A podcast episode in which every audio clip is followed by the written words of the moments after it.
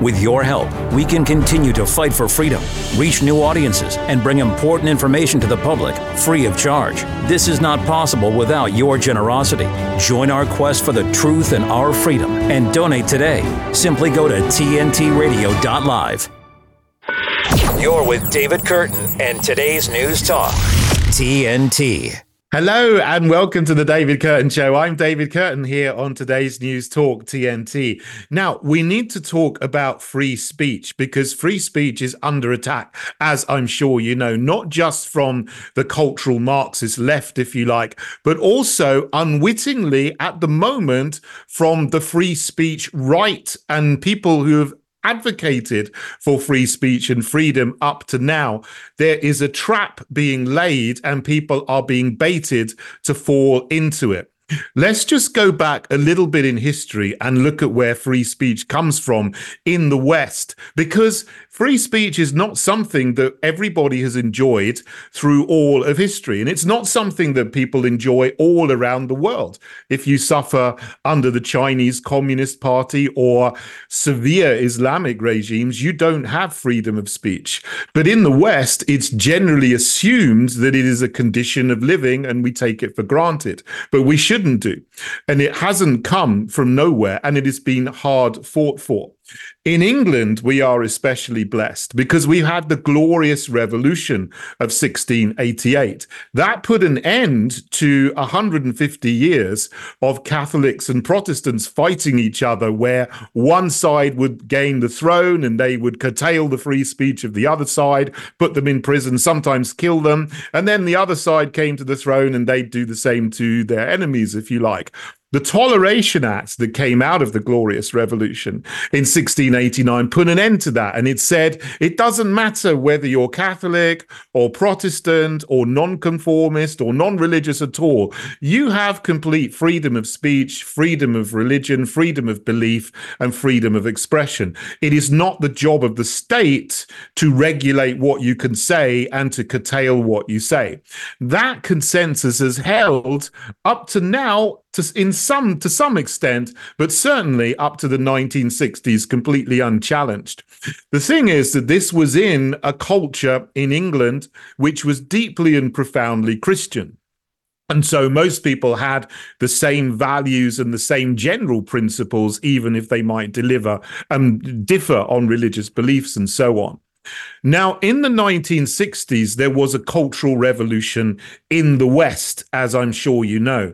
There was profound social change. What was quite famous about the 60s were the student protests and riots in some cases in 1968.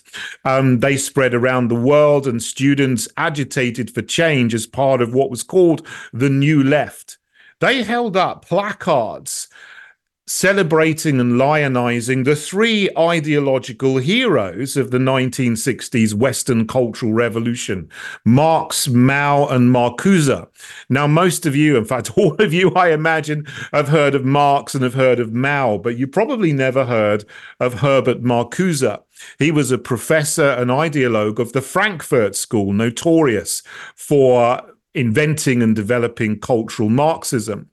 In 1965, he wrote an essay which was called Repressive Tolerance. And the thesis of that essay was that Western society, which was Christian or conservative or traditional, was tolerant only of its own principles, but repressive to anyone else, particularly the ideas and the, the new liberal uh, liberalism that the new left wanted to bring in. So he suggested two things that this repressive tolerance needed to be inverted so that there would be tolerance of left-wing ideas and certain kind of things which until then were considered degenerate. And then those people who had the upper hand up until the cultural revolution needed to be repressed. So what happened in the new left in the 60s with the cultural revolution?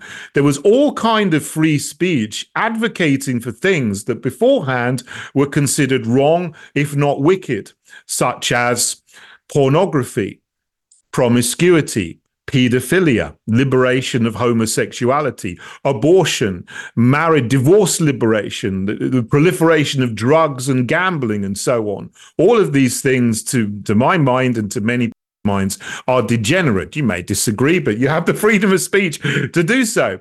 Those were brought in, and the people on the new left had the upper hand culturally and socially and brought them in. And then later on, introduced repressive measures, either laws or social conditioning in order to shut people up and silence people. So if you disagreed with some of those things, you're called a homophobe or a transphobe or a misogynist. There's all kinds of hate laws which have been brought in to curtail people's freedom of speech.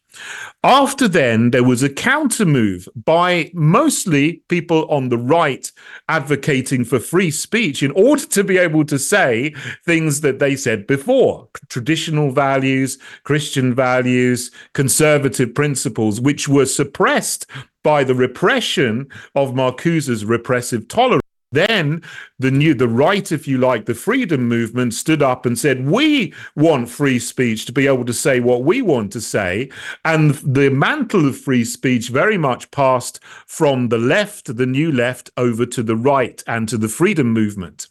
But today there is a trap being baited.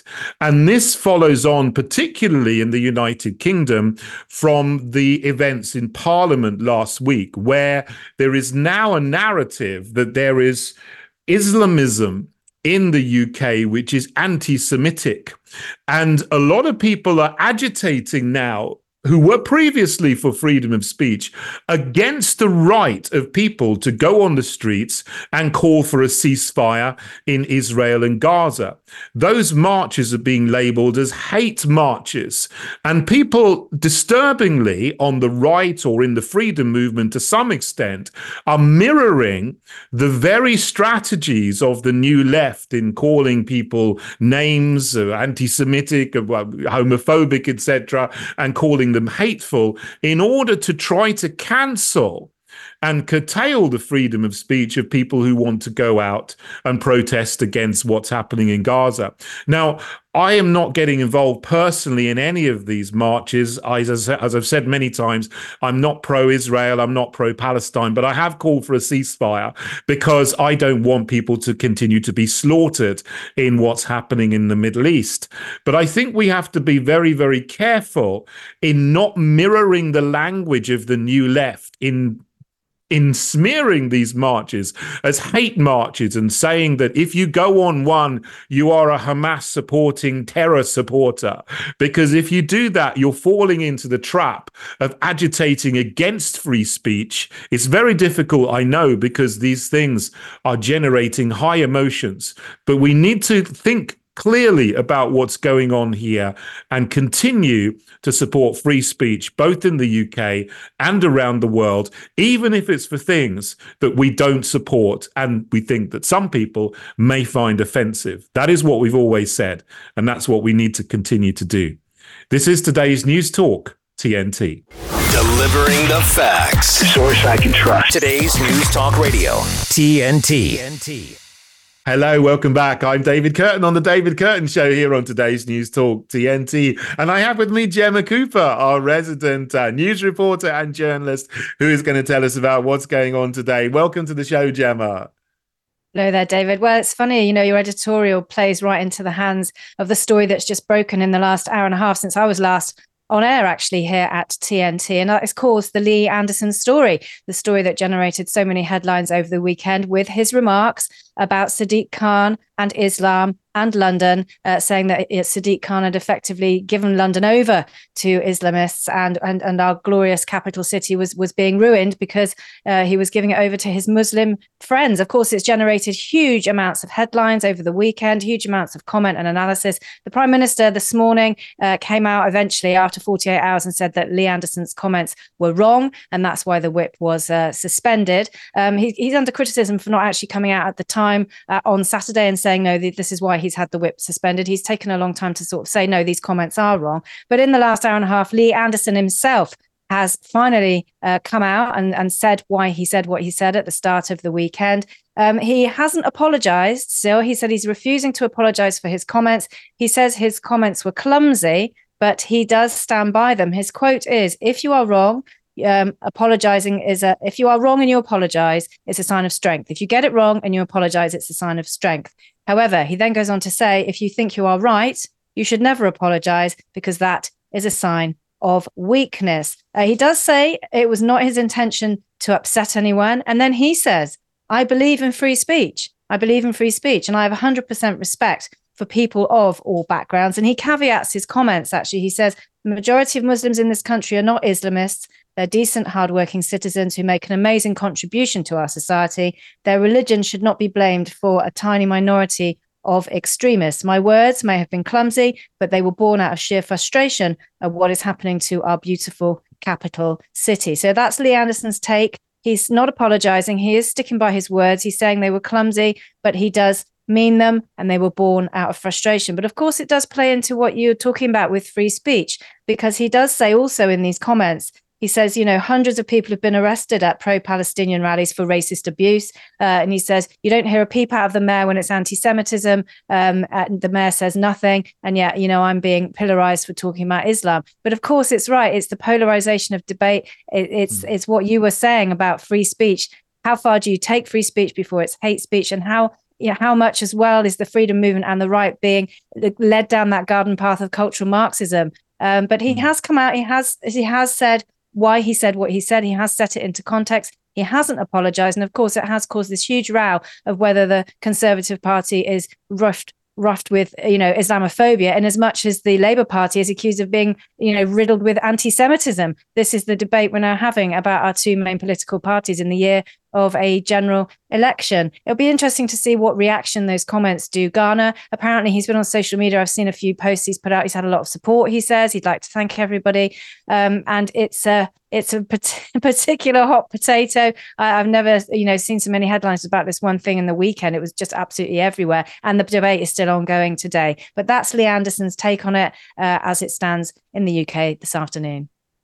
It's incredible. This is a story which is just run and run and run. It looks like it's going to run for the next week or the next couple of weeks because people, it seems, are desperate to stir up tension here and get everyone to support one side or the other. But, you know, this came after the projection onto Big Ben of the words um, stop the bombing, ceasefire now, from the river to the sea, Palestine will be free. Um, uh, the, the Metropolitan Police said apparently that they weren't going to do anything because no crime had been committed. But then you've got different factions, some saying, well, this is a crime, this is actually tantamount to terrorism. And then you've got other people saying, well, this is just free speech, whatever. My take actually is that the original people that actually used that phrase from the river to the sea was actually the Likud party in Israel, Netanyahu's party, who wants to control the territory between the river and the sea. And the Palestinians have taken that on board and they say it as well. So, you know, I think people should have free speech and whoever uses it may offend somebody. But, you know, it was an incredible PR coup, whoever did that to get that shone on Big Ben. But this has led to all kinds of uh, subplots and, and people saying things. And Lee Anderson is, is a big example of that. I mean, he he said, yeah, he's he's made comments against Sadiq Khan. But what did he say? That he was controlled by Islamists. I actually don't think that's true. He was right to say that was a little bit clumsy, I think. But, you know, there is certain concern that there are Islamist elements in the pro Palestinian marches, but there are also lots and lots of genuine people who don't want tens of thousands more people to be killed uh, in bombing raids and and I think that you know you have to let those people express themselves and of course Lee Anderson would say that he should be free to express himself as well and to mm. have that particular opinion uh, although a mm. lot of people obviously don't agree there seems to be some people that do some commentators mm. you know have said that he has captured what some of the british public are thinking, whether it's right or not, whether you agree with it or not. It, it, if you just sweep under the carpet, as you rightly say, David, at the start, you know, uh, other people's opinions that you don't agree with that might offend you, then you're left in a room on your own eventually, aren't you? Because so yeah. along the line, even your best mate is going to say something that's going to offend you, or that's it, then we'll cancel you as well. Your mum, your dad, you can't, you just, it's not humanly possible, is it? Um, but of course, the definition of free speech and hate speech, I think that's what that's where the fine line is when you're mm. talking about people's races and religions at a time of heightened global tension. I mean, Rishi Sunak did say earlier this morning, you know, at a time when global tensions are running massively high, uh, people should choose their words with care. And we should all be thinking about what we say before we say it, because we are in a very tense situation globally with what's happening in the Middle East. I mean, but we're human, aren't we? We say things, mm. and he says, My words were born out of frustration. He doesn't say, My words are born out of hate and malice. He says frustration. I've no doubt he's been advised in what to put in this statement, but which one of us has not said things or even done things, you know, goodness knows I mm. have, that you later look back and think, oh, maybe I shouldn't have said that. Maybe I shouldn't have done that. Um, but luckily, mm. we're not, you know, we're not politicians. Well, you are a politician, actually. yeah, I am. and I do have to be very careful about what I say. I mean, half the time I write things to post on social media, and I think I shouldn't really put that out because it might get this reaction or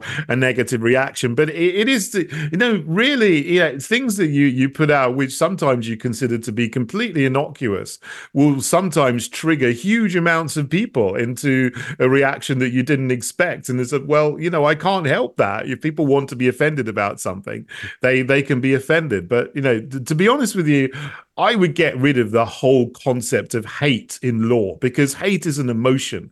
And what does it actually mean? I mean, the, the defi- hate crime as such is just a normal crime, which, if it's shown to be motivated by one of these um, you know, words that they use, homophobic or transphobic or uh, anything that Islamophobic or anti-Semitic, then you get a sentence uplift on the crime. But what people are trying to do is actually make specific laws about anti-Semitism and Islamophobia and homophobia. They're ready to go.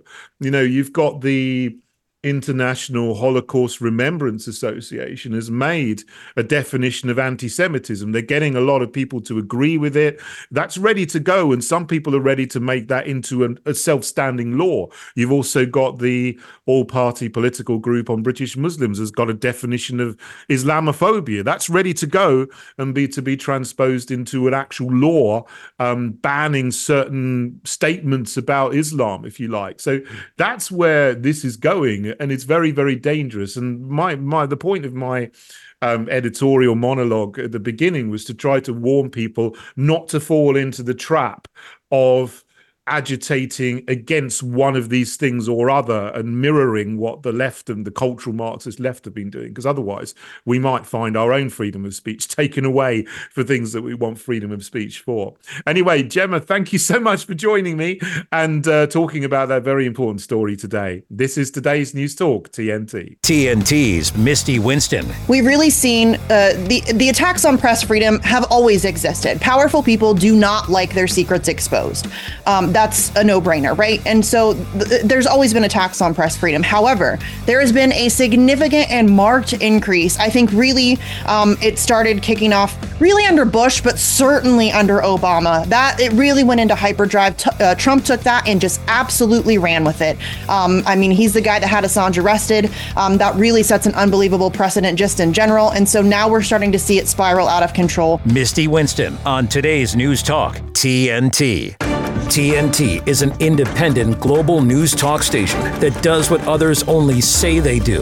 TNT is a live radio and TV broadcaster that simply tells the truth 24 hours a day, 7 days a week. No one in the world does what we do, crisscrossing the globe, providing credible news and opinion all day and all night. In two and a half years, TNT has become a credible and exciting platform with brilliant hosts and staff. It's a critical time, and we must continue to call out the misinformation misinformation and propaganda from mainstream media and their powerful sponsors. We're now appealing to our many friends and supporters around the world to go to TNTRadio.live and make a small donation to TNT while we seek the right investors to continue our important mission.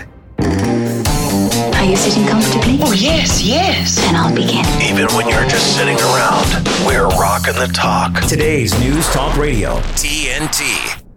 Welcome back to the David Kurten Show. I'm David Kurten here on today's News Talk TNT, and I'm really delighted to have with me today Ian Jarvis. I met Ian at an event in uh, Wales, the uh, event of the Free Libertarians, where I was giving a speech and he was giving a speech as well. A very, very informative and knowledgeable speech on 5G. Um, Ian, I understand, has been working in the telecommunications industry for 30 years, so he's an expert on all things to do that and knows. Um, a lot of the physics behind things, uh, as well as the uh, things that we may generally talk about on social media. So, Ian, lovely to have you with me. Welcome to the show. Thank you, David. It's nice to see you. Can I just correct a little bit? Um, Please I do. I'm sorry. In, no, no, it's okay. I worked in the IT business. I was ah. uh, initially a software uh, writer, designer. This is going back to 1967, I might add, hmm. um, 1967, 68. And um, so I then went and spent most of my career as a systems analyst, uh, yeah. working on mostly very large systems actually through through the government. Yeah. So um, so that that's the side I'm on, and I do actually have a degree in computing science, even dating back okay. to 19 uh, to that, yeah. that sort of date, 1976, I think was my degree. Excellent. So but you you talk, yeah, but you talk you talk a lot, and you go around the country talking about 5G, which I know is something that concerns a lot of people. And the first mm. time I saw a 5G tower was in my hometown in 2019. I thought, what's that? This is something new. I had no idea what it was. But then it soon became apparent that these things were going up all around the country. And, you know, to me, they looked horrible and ugly. That was the first thing. But then I started to become aware of the new types of radiation or the new frequencies of radiation that they were going to use. So, I mean, Ian, I'll just ask you a general question to start with. Is 5G safe and or is it something that we should be worried about? It is something we should be worried about. Every time you see a quote, uh, either either in writing or verbally, uh, where they say um, there is no evidence. That what they always do is they put in a word like compelling. There is no hmm. compelling evidence that it is harmful. There is no significant evidence, convincing evidence. So they always have to put in that word. That tells me that they quite clearly know there is some evidence. And there is masses and masses of um, of research, serious scientific research, as well as articles and uh, and articles and, news news things as well. Um, I mean, even in 2000 and no, in 1973, the U.S. Navy Department of Science published a document which was simply a list of research articles up till then, 2,300 in right. 1973. So and the first uh, early research is that showed that uh, electro, electromagnetic frequencies can break down the blood brain barrier were as early as the early 70s, wow. around about that time, a little bit before that. Uh, uh, quite now, latterly famous uh, scientist called Alan Frey was one of the first, and that has been uh, reproduced even fairly recently. Um, um, I'm trying to remember the scientist now um, who, but more than one scientist have reproduced that. So yes, we should be worried, David. You, are right, and they are ugly. Uh, and yeah, they are. Enough, yeah, yeah. Funnily enough, if you want to complain about one being put in your street, that is a very good argument against it. Hmm. Um, yeah. Yeah, I mean, we're, we're told that these things are going to be for our benefit, for our convenience, that we'll be able to stream movies, you know, much faster, uh, you know, when you're driving in your car and so on. And then also going to set up all these wonderful connections so that you can control your your home from your smartphone and all this kind of things. I mean, uh, is this something that uh, is is going to be good for us, or, or you know, is the, is this is this just propaganda? Or is there a darker side to this as well?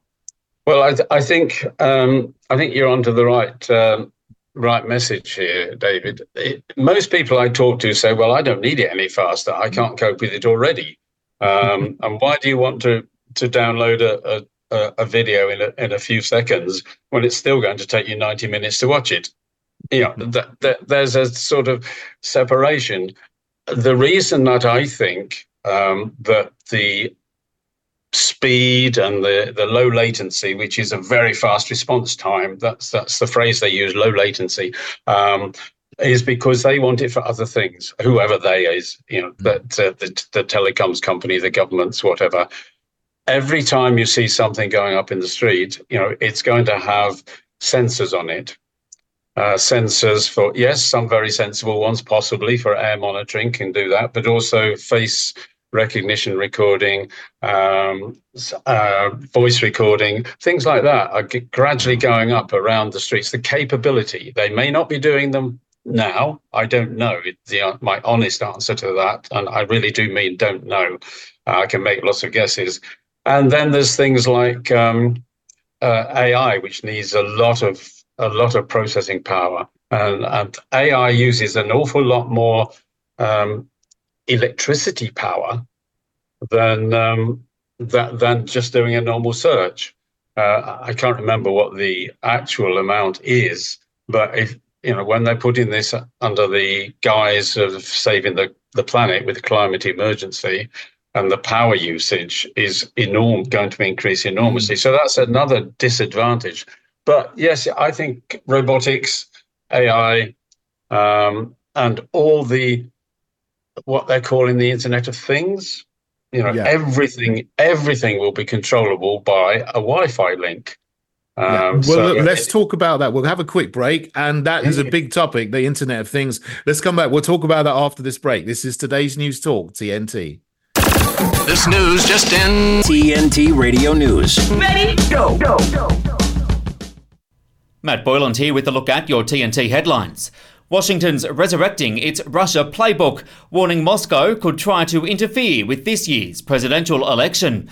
Republican presidential candidate Nikki Haley suffered an embarrassing defeat, losing to Donald Trump in her home state of South Carolina. And Israel's Prime Minister Benjamin Netanyahu has vowed to raid the city of Rafah, regardless of whether a ceasefire or hostage deal is agreed upon or not. Why not give TNT Radio a follow? We're on all major social platforms, including Facebook, Twitter, Instagram, Gab, and Getter. Help us get the word out as we cover the biggest topics of our time right here on today's News Talk. TNT Radio. TNT Radio. Welcome back to the David Kurten Show. I'm David Kurten here on today's News Talk TNT, and I have Ian Jarvis with me, who is an expert on 5G. And we were just talking about this. There's so much to talk about because it's such a big topic, but you were beginning to explain to us what the Internet of Things is. Um, that's a term that not yeah, not everyone would have heard of. Can you tell us a bit more about that and and why telecommunications companies want 5G in order to be able to create this? Well, yeah, I think it starts really with the smart meters uh, because they're they're being introduced now uh, and put on as many houses as they can persuade.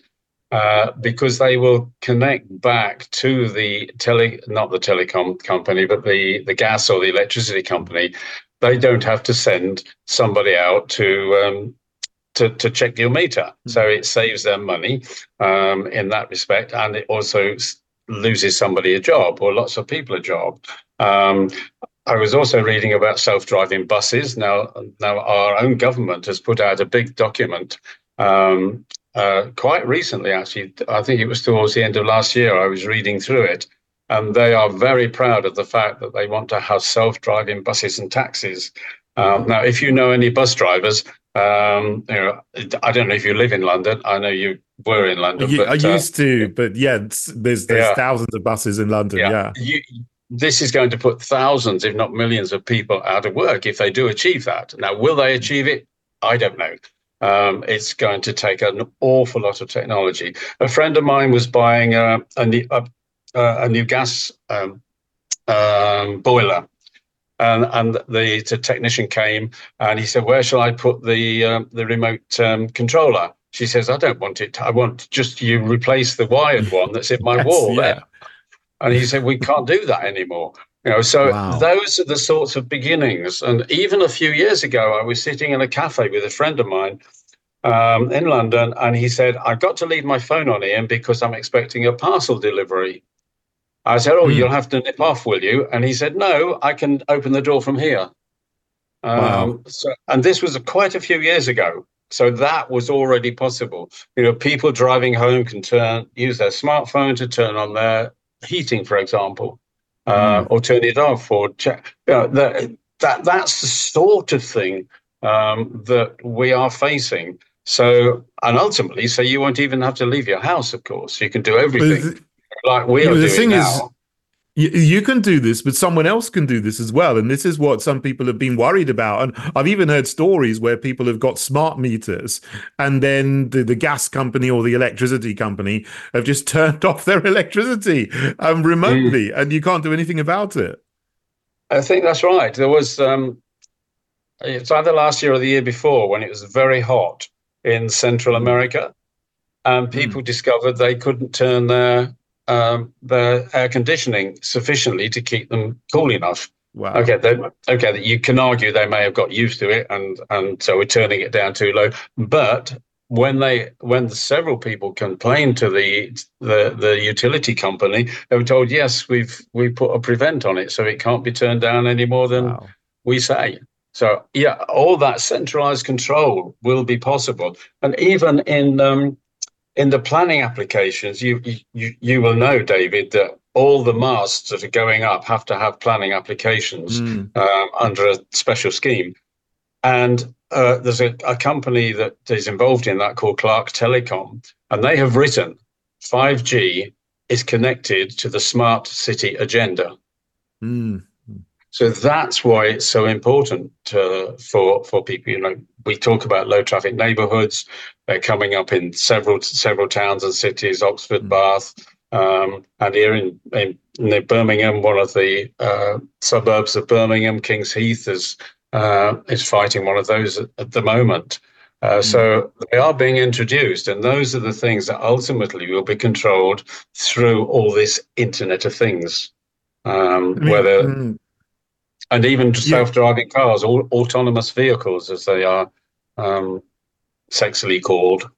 Yeah this whole smart agenda is is something people are beginning to wake up to but no one's asked anybody. There's never been any vote. There's never been any consultation that i know of or maybe there are but they're very obscure um, as as to whether people want to completely have their lives and world transformed from something. I, I still live in an old cottage so i have the benefit of switches that i put on by hand so no one's going to tell me when i can switch my electricity or my heater on or off. But people who buy a new house, they don't have a choice. And that, you know, that's quite a disturbing story you mentioned about the person with the boiler and uh, getting a new boiler. And they didn't have a choice to have a new boiler, which didn't have a remote control. Um, uh, you know, so this this is very disturbing. Um, but uh, I want to ask you too, too. Sorry, we, we, we've got just like three or four minutes left. There's, there's there's a couple of questions I really want to ask you. Now, now the first one is the the safety of the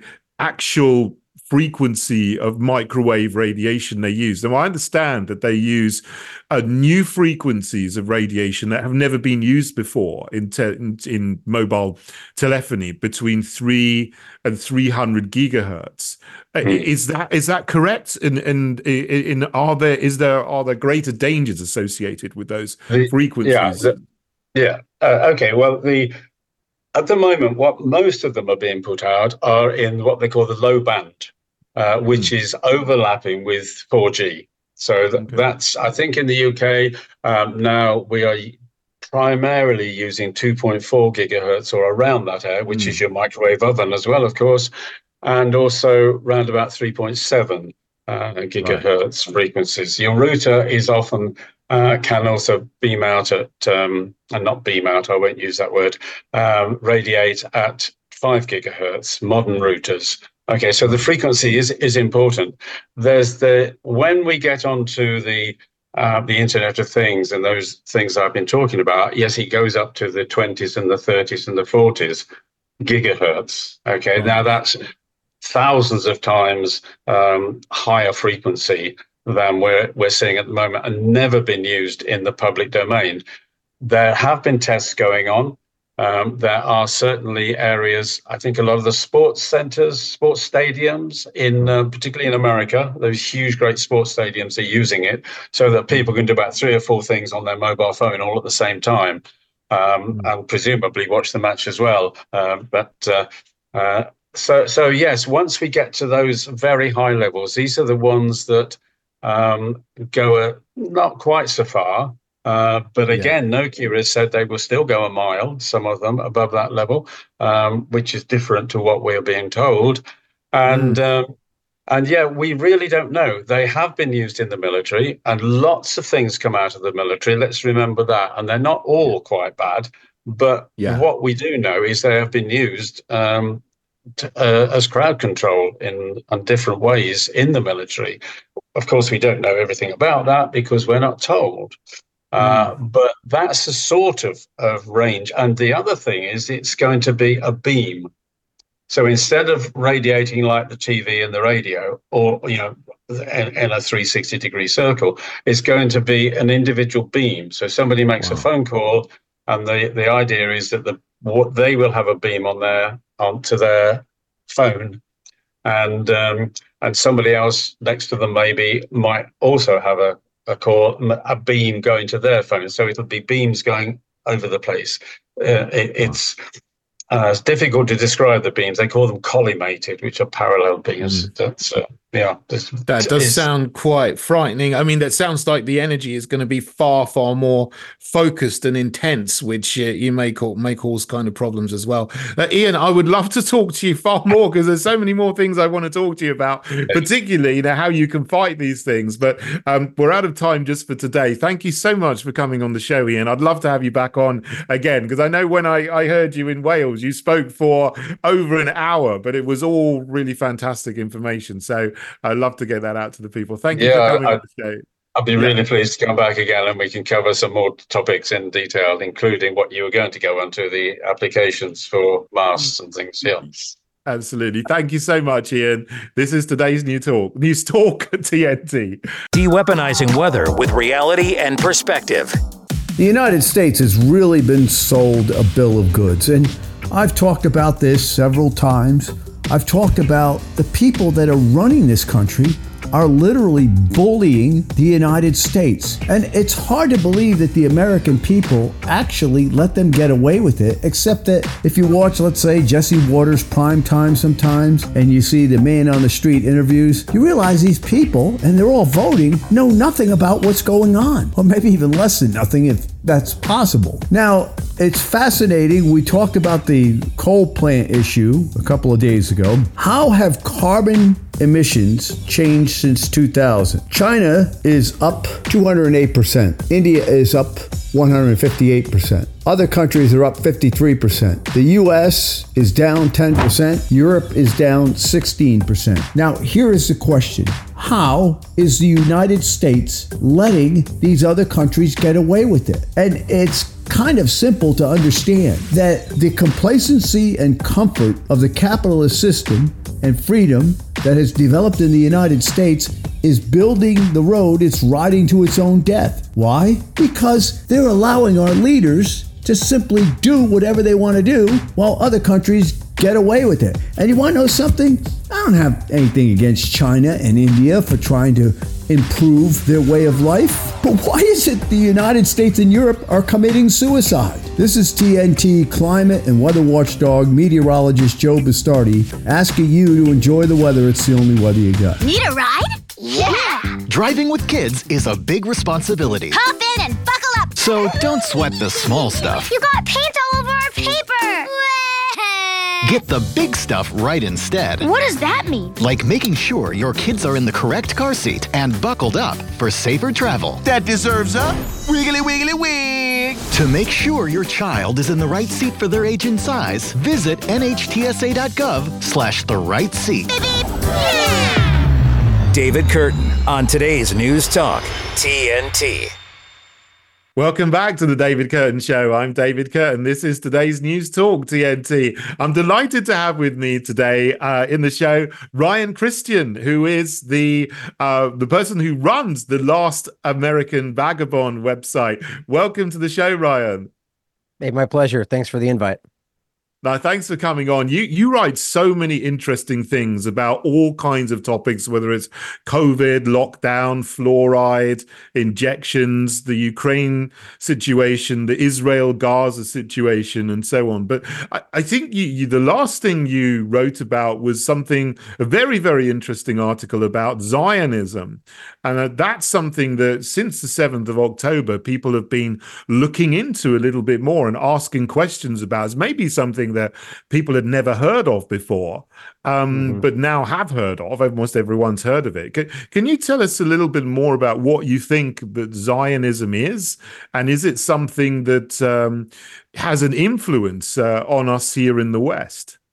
Yeah, it's an excellent and, and and very important question for what's going on today. First, to your to your comment and your point about what we cover, I think it's very interesting how much has changed.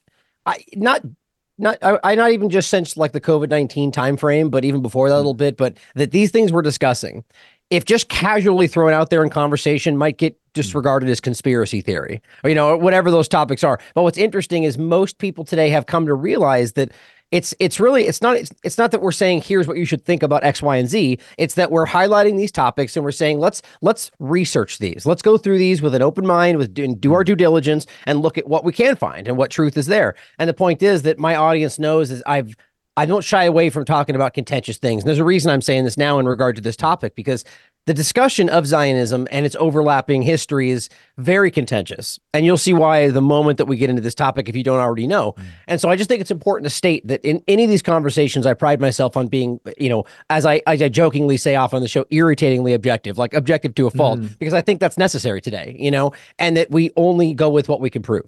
So that being said, and and and by before that, most of what I talked about before I got into a lot of the stuff I talk about today was just predominantly foreign policy, you know, and you find a lot of these overlaps. But so hmm. Zionism is, and it, so for for what people think of it today, you'll hear the conversation of these things being conflated, right? As Zionism is Judaism, Zionism is the hmm. state of Israel. It's, that's not true, and and it's that's simply provable by history, but it's also provable by the many different Jewish organizations that would happily tell you they don't represent me. I this is I'm, I'm this is not me. I don't agree with that. I don't even agree with the state of Israel, which is more and more a pr- quite prominent conversation today. But regardless of how large it is, there's a faction of people that are not that don't see rep- themselves as represented by Zionism. So Zionism is a political organization that goes back to uh, you know, it really goes back pretty far. I, and again, I'm not extremely the expert on this. I've been researching this over probably the last, I don't know, so many years, but specifically a lot since October 7th, but that it goes back before the beginning of Israel, let's put it that way. And this is an organization that was rooted in using terrorist activities, violent action, using violence to achieve political ends, which, by the way, is the definition of terrorism. But the mm. important point to understand is this is all public information. This was a group that was knowingly carrying out terrorist attacks, doing horrific things to people in order to get what they would want. And and at this point, around the late 40s, early like around uh, just before that, actually, this is when they were trying to get Britain to respond and give them what they wanted, essentially. This is the Balfour Declaration. That's what it, the form it took, which is where Britain essentially said, We're giving you Palestine. And that's an important mm. historical point to understand. Now, this was done because they were bombing and attacking and, and terrorizing these areas for the most part. It was essentially trying to appease them. Now, the important part to understand in the history of this is that the argument is this was the Jewish land, and this was what God gave the Jews. And what you'll hear from a lot of people that are speaking up is that this is a organization and one group that I prominently point out that I'm not organi- uh, facil- uh, affiliated with, excuse me, but is really excellent in the way they relay the information. It's a group called Torah Judaism. They're all over the world. They're in the UK. They're in Israel, in fact, and they often get beat up by the IDF for protesting against Israel. But they'll tell you that this is it's it's Zionism is using Judaism to manipulate the Jewish people. They are hijacking the religion in order to achieve their ends, and they'll scream at you, Zionism is not Judaism. And this is a very important point to mm. understand. Now, we can get into a lot of different aspects that are much more contentious about their history and their connection to other extremist organizations right up until this very day, which is important to Ukraine, but also going back to things like the Nazi organization in Germany or, or Nazi party. And mm. this is, again, it's such an interesting topic because the core foundation of Zionism is that this was the, the state of Israel was built in order to defend itself against threats like Nazi Germany, right? That's the, the Holocaust right. is a primary aspect of this. And what's interesting is you'll find on the record, I mean, for crying out loud, you can look it up on Wikipedia, that they twice, the Lehi Party, which was a foundational aspect of Zionism, tried to align itself with Nazi Germany twice. And hmm. Dan mm. Cohen has done excellent work on this, showing that even once the final solution had begun, they were still trying to align themselves with Nazi Germany in order to get what they wanted was on the record a fascist state, and which later be called Israel. And and it's important to see how that played out and how it was people like Avi Shlaim, who is a very highly regarded historian, uh, a, a British Israeli historian who often speaks on these topics, would talk about how in in the beginning of this, before the territorial dimensions of Zionism, which is Israel, that they were bombing Iraqi Jews in order to get them to flee into the state of Israel. And this is all on the record, and this was being done by agents of Mossad. I mean, and there's all these different elements of this that you can prove. Now I'll go ahead and pause because I'm sure we could go in a thousand different directions, but yes. there's a lot of history that, that you can prove right there. That and you can see why this is so very contentious because there are people whose entire identity has been built around this. And I'm not saying they shouldn't believe these things. That's up to that's their personal choice. Mm. But just realize that it is not this broad stroke, you know, represents all Jewish people in the world. That's just not true. Yeah, I mean, th- there's so many questions I could ask you about this, but the, th- the thing is, this is new information. But you do a great job because, as you say, it's all researched, it's all referenced, so people can look at the videos you put up and the articles you put up, and then actually look at all of the individual documentation that leads you to, you know, say the things that you say because it's not you, you, it's, it's all provable in history and so on. But right. you know, one interesting thing to me is you say there's this group called Torah Judaism, which is against Zionism, but and and also that goes along with you know some reaction that I've had. You know, I'm a Christian, but there's a lot of people who are Christians who are, have, have actually said they're not going to support me anymore because I've called for a ceasefire in Gaza and they see that as being anti-Israel or anti-Jewish or anti-God or even anti-Judeo-Christian and so on. Mm. But there's also in Judaism, and a lot of people don't know this. You know, people, people, a lot of Christians know about the Torah, of course, which is the Old Testament, um, you know, without the New Testament. But there's also the Talmud. And a lot of people don't even know of the Talmud's existence, let alone what's in the Talmud. I mean, does do you think Zionism comes more? Is it is there a basis for Zionism in the Talmud itself, or or is that sort of a, a misconception? Well, again, and this is more a question for for theologists and like the different under because you have to understand what's interesting is that you know I just played an interesting clip from a person mm. citing the Torah the Torah as his logic for why God tells him to kill Muslims, right? So mm. what, you'll find this in any context in, in Christian discussions. You'll I mean, you if you read through the Bible, you'll find some pretty incredibly crazy passages that you probably didn't mm. know were there. That's like wow, that's calling for violence or you know th- th- you'll find this in any of these historical mm. religious documents you know and most of us today go oh that's a different time we don't practice that anymore and you know and that's that's in any of them that's judaism that's that's muslims that's any of this right and you'll find this yeah. pretty commonly excuse me and so what's interesting to me the reason i state that is just to say that anybody could probably take what they want from what they're reading and and and believe a certain mm. thing and it, or misinterpret it. But what's important to point out, I would argue, and this is what's the, the whole crux of what I see this as, and this is what they mean when they say that Zionism is manipulating Judaism. They're hijacking it in a sense, is that they don't art they arguably, and this I'm sure it's a mixed bag when you get into how long this has been happening, don't believe in the religion. This is a right. manipulation. It's about you like going back to Herzl, Herzl and the mm. origins of Zionism. This I actually just saw a really great great clip. I think it was from Howard University, where a, a, historian is speaking on this topic and basically just expressing the reality that Herzl said himself that he was an atheist, that he doesn't believe in God, and this, and right. ultimately ended up you beginning what became Zionism. And so you could argue that, of course, maybe he had a moment and he changed his mind. I mean, you could argue anything, right? But what's interesting is when you align all of the history, it's very clear that this was something that was done from a group of people that wanted control, that was that were willing to align themselves with a very entity that now becomes the justification for their existence. Like it doesn't really make much sense until you realize that Zionism Zionism was really seeking power at any at all costs essentially and including and there's a very alarming document and this is the kind of stuff my to my point in the beginning that if without due diligence, just hearing this, you're going to choose to reflexively dismiss something like this because it sounds extreme, but it's a CIA document. I've discussed it live on my show. You can mm. see it right on CIA.gov, where they're discussing at this time that the Zionists were willing to sacrifice, that's exactly the term, sacrifice the Jews in Arab nations to achieve their state.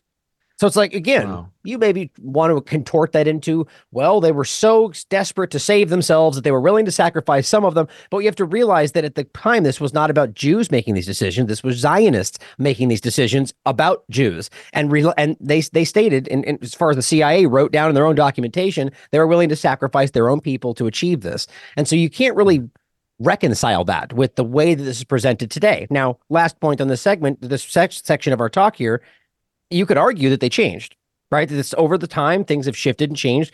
But I think it's quite obvious what we're seeing today. it's it's a representative. It goes right back to the origins of what they were, what they stated they wanted to mm. accomplish, and what they've done. The first Nakba, what followed. I mean, it's very obvious. And actually, just one more mm. thing to your point about the ceasefire. I mean, man, I I I I, I, I it's so overwhelming to me how frustrating that is. That people would say. Mm you calling for ceasefire is somehow calling for violence against anybody is mind blowing to me, seeing as how it's a ubiquitous statement that everybody stops violence. It's so crazy. And I think that's mm. indicative of what we're talking about today manipulating basic things in, in order to manipulate emotions of people to achieve political ends. And clearly, calling mm. for a ceasefire is the exact opposite of calling for violence against anybody. Yeah, absolutely. It's very frustrating. It's, it's, something that I just don't understand. It's it's it's not human. It's almost anti-Christian, if you like, to sort of take that view that you know you get people say to me, "Oh, well, Hamas did this, so Israel have got to go and bomb these hospitals in order to destroy one Hamas fighter, but then you know kill uh, however many hundred women and children and men as well." I I just it it doesn't comprehend with me to be honest, but I can see how people are manipulated, and there's so much cultural manipulation. I mean, the number one is that if if you even speak about these things, someone will come along and say, "Oh, you're anti-Semitic," and that is a right. really well. It was a powerful smear word. I think it's losing its power now. To be honest, that that's one of the things. But you also see how there's been ideas planted in society through educational institutions going back decades and so on. But what I, I'm really um, concerned about is how the politicians that make decisions, the people that inhabit the Houses of Parliament, Congress in the USA, and so on, do you think that they are influenced, you know, in in a in a more, you know, in a deeper and, and more insidious way by Zionists in order to support the Zionist cause and movement?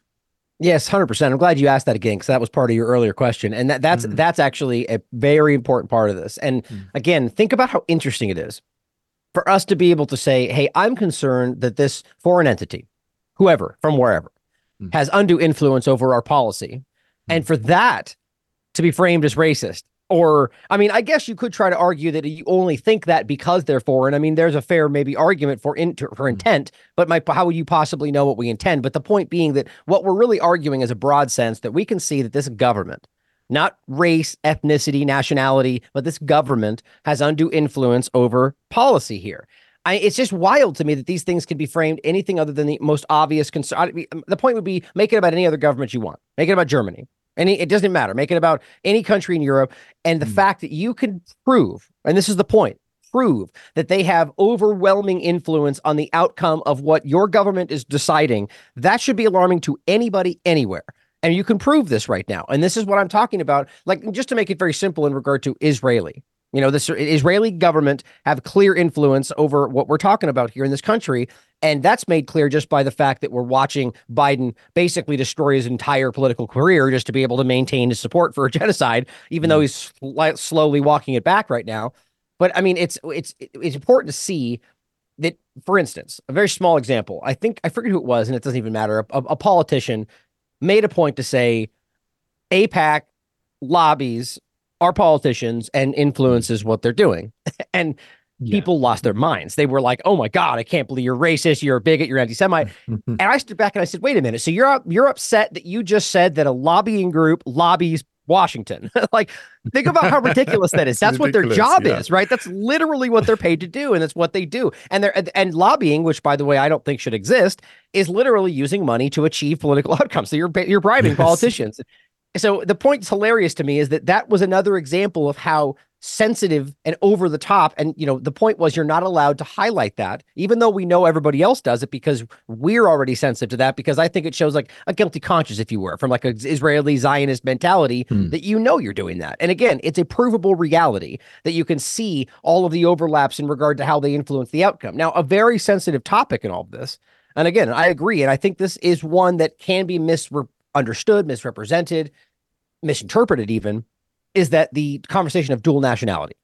And again, mm. I would hmm. make the same point about this in any other conversation. It should be alarming that that in any sense you have half or a large portion of your politicians who have nationality with one specific yeah. other country. That should be alarming to anybody. And again, it doesn't mean it's inherently wrong, but to me, from from my political perspective, I think that it shouldn't make sense that you are from another country and you're making decisions in this country. I don't I think any yeah. other country even does that, or let alone lets you be in your military, like we just saw with one of our members of Congress, who literally in the United States, who showed up in his IDF uniform. It's like there's yeah. a, that's a weird problem right there, right? And so that really is. Made, yeah Go ahead. I'm sorry. You, you want to comment? That, sorry, that re- that really that really is quite disturbing. We've only got a few seconds left. Um, oh, Ryan, okay, time flies. I want to but, you know, honestly, point, I, I, find, I find that very disturbing as well. Um, the the people who've got dual nationality, and then you, you know they're, they're happy to say that themselves, but if you question it, then you're labelled an anti-Semite or something. Just quickly, Ryan, uh, where can people find out more about you? Uh, Ten seconds. Oh, and dang it. Okay, unfortunately, I really want to finish that point because I don't. It's Sorry. context. But you, lastamericanvagabond.com uh, where you can find all of our work. Thank you, brother, for having me on. I really enjoyed the conversation. Thank you so much. Thank you so much for coming on. We'll have you on again. I'd love to speak to you more. This is Dave, um, today's News Talk, TNT.